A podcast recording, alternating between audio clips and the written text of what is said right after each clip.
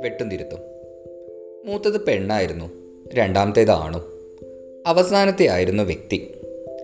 ആ പ്രസവിച്ചിട്ടതിൽ ഒടുക്കത്തെ പാഴായി പോയെന്ന് ലോകർ പറഞ്ഞു നടന്നു. മാറ്റങ്ങളൊക്കെ വെറും മാറ്റങ്ങൾ മാത്രമായി വ്യക്തിക്ക് മാത്രമാണ് തോന്നിയത്. മൂത്ത പെണ്ണിന് വാങ്ങിയ കൺമഷിയും ചാന്തും മറ്റും രഹസ്യമായി വ്യക്തി പിന്നീടും ഉപയോഗിച്ചു പോന്നു. കൈകളിൽ നഖ നീട്ടി വളർത്തി. വ്യക്തി കണ്ണാടിയിൽ നോക്കി നാണത്തോടെ ചിരിച്ചു. ഉമിക്കൊഴി കൊണ്ട് മീശ വരച്ച് കളിച്ച ചേട്ടനൊപ്പം കൂടാതെ മുഖത്ത് മഞ്ഞളും രക്തചന്ദനവുമെല്ലാം തേച്ച് വ്യക്തി മുഖം മിനുക്കി. ഇറക്കം കൂടിയ ഷർട്ടിനേക്കാളും കാൽഷ്രായിക്കാളും ചേച്ചിയുടെ പൂമ്പാറ്റകൾ തുന്നിപ്പിടിപ്പിച്ച പാവാടയും ജമ്പറും വ്യക്തിയെ കൂടുതൽ സുന്ദരിയാക്കി. ആത്തേമ ഒന്നും പറഞ്ഞില്ല. സ്നേഹിച്ച് വഷളാക്കി ചെക്കനെ ശിഖണ്ഡിയാക്കുകയാണെന്ന് സർവരും കുറ്റപ്പെടുത്തി. ഒരു ദിവസം വീട്ടിലെ ആരൊക്കെയോ ചേർന്ന് വ്യക്തിയെ കെട്ടിയിട്ട് മുട്ടയടിപ്പിച്ചു സ്നേഹത്തിന് ആദ്യമായി വെട്ടുകിട്ടിയത് അവിടെ വെച്ചായിരുന്നു. മറ്റൊരു ദിവസം സ്വതേ ആകാംക്ഷക്കാരനായ നടുക്കത്തെ അമ്മാവൻ ആളൊഴിഞ്ഞ ഒരു സമയം നോക്കി വ്യക്തിയുടെ തുടകളിലൂടെ ഇഴയാനൊരു ശ്രമം നടത്തി പരാജയപ്പെട്ടു. അങ്ങനെ മൂത്ത വിഷമുള്ള ജാതികളിൽ നിന്ന് വിഷം കുറഞ്ഞ കുഞ്ഞന്മാരുടെ തൊട്ടുനോക്കലുകൾ വരെ എത്തിയപ്പോൾ വ്യക്തി ഒറ്റമുറികളുടെ ഇരുട്ടിലേക്ക് ഒതുങ്ങി തുടങ്ങി മൂന്നാമത്തെ കുരുപ്പിന്റെ തലവെളിച്ചം കണ്ടതോടെ തന്ത പാമ്പ് അടിയേറ്റ് മരിച്ചു. പഴച്ച സാധനം. കുല മുടിയാനായിട്ട്. കുടുംബത്തിലെ കാരണവർ എപ്പോഴും പ്രാഗിക്കൊണ്ടിരുന്നു മൂന്നാമത്തെ മുച്ചൂടും മുടിക്കുന്ന സർവരും കാരണവർക്ക് സ്തുതി പാടി. സർവരും മാത്രമേ അവസരം കിട്ടുമ്പോഴെല്ലാം കുത്തി നോയിച്ചുകൊണ്ടിരുന്നു പക്ഷേ വ്യക്തിയെ വളർത്തുന്നതിൽ ആ പ്രതിഭാസം ഒരു പിശുക്കും കാണിച്ചില്ല. ഉത്സവത്തിന് ചേട്ടന് തോക്കും പമ്പരവും കാരണവർ വാങ്ങിക്കൊടുത്തപ്പോൾ ചേച്ചിക്കും വ്യക്തിക്കും കരിയോളകളും കുലുസും വാങ്ങിക്കൊടുത്ത് അത്തേമ സ്നേഹമായി. ഇടവഴികളിലെ കുത്തിക്കറക്കലുകളും ഉമ്മറത്തെ തേച്ചു കഴുകലുകളും നൽകിയ കീറിയ ചെരുപ്പിട്ട് വ്യക്തി വളർന്നു. ചേച്ചിയുടെ കല്യാണത്തിന് വ്യക്തിയെ കൊണ്ടുപോവാഞ്ഞതിൽ വ്യക്തി വ്യസനിച്ചില്ല. വീട്ടിനുള്ളിലെ ഒറ്റപ്പെടലുകളിൽ നിന്ന് മനസ്സിനെ അവൾ തലങ്ങും വിലങ്ങും വെട്ടിക്കീറി പാകപ്പെടുത്തി. ചുവരിലെ ചേച്ചിയുടെ ചിത്രം നോക്കി വ്യക്തി നെടുവീർപ്പിട്ടു. തനിക്ക് സ്വന്തമായി തന്റെ ഒരു ചിത്രമില്ലേ എന്ന് വ്യക്തി സ്വയം ചോദിച്ചു. കണ്ണാടിയോട് ചുണ്ടുകൂട്ടിക്കൊണ്ട് വ്യക്തി സ്വയം വെല്ലുവിളിച്ചു. അവൾ പെണ്ണുങ്ങളുടെ തലയിൽ വിറ്റുപോവാതെ പോയ മുല്ലപ്പൂക്കളെടുത്ത് ചമഞ്ഞുരുങ്ങി. ചുണ്ടുകളിൽ ചായം തേച്ചു. കൺമഷി എഴുതി.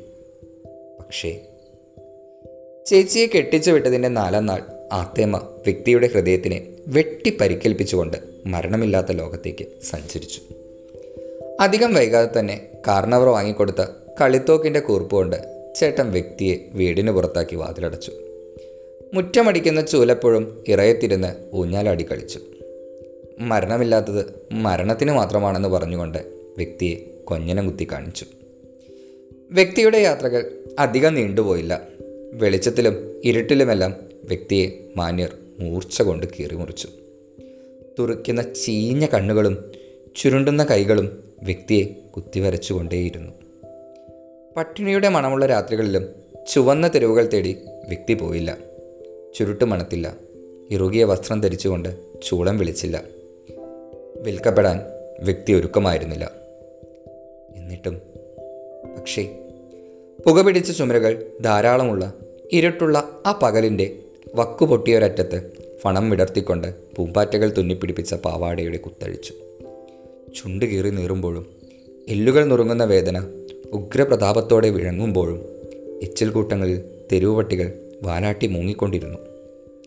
വ്യക്തിയുടെ വാർത്തകളെ വലിയ കോളങ്ങളിൽ വായിച്ചു തീർത്തവളിൽ പല കോമാളികളും മതി വരാതെ ചിരിച്ചു. ചിലർ ചിരി നിർത്താനാകാതെ ഉറക്കെ അട്ടഹസിച്ചു. മറ്റു ചിലർ വ്യക്തിയുടെ ചുണ്ടുകൾക്കും ചൂടുകൾക്കുമായി തോണ്ടിക്കൊണ്ടിരുന്നു. വ്യക്തിയുടെ ഭൂതവും വർത്തമാനവും ഭാവിയുമെല്ലാം വിവിധ വേളകളിൽ ചില്ലുകൂടുകളിൽ വർണത്തോടെ വിളംബരം ചെയ്യപ്പെട്ടു. പക്ഷേ അതോടെയൊന്നും വ്യക്തി അവസാനിച്ചില്ല. വെട്ടിക്കുറി കീഴിയ മുറിവുകൾ തുന്നിക്കുട്ടി. തിരുത്തലുകൾക്കുള്ള താറുടുത്തൊരുങ്ങി. കൺമഷിയിട്ട കണ്ണുകളിലെ മഴക്കാറിനെ മാടിയൊരുക്കി അവളൊന്ന് ചിരിച്ചു. അതിന്റെ ഭാഷയെ കവികൾ ഇങ്ങനെ വായിച്ചു. ഇരപിടിയന്മാരുടെ ശ്മശാനത്തിലും പനിനീർ പുഷ്പങ്ങൾ സുഗന്ധവാഹിനികളാണ്. കണ്ണുനീരൊരുക്കി മാർക്കച്ച കെട്ടി വ്യക്തി ഉണർന്നു കഴിഞ്ഞിരുന്നു. വലിയൊരു യുദ്ധത്തിനുള്ള തയ്യാറെടുപ്പായിരുന്നു അത്.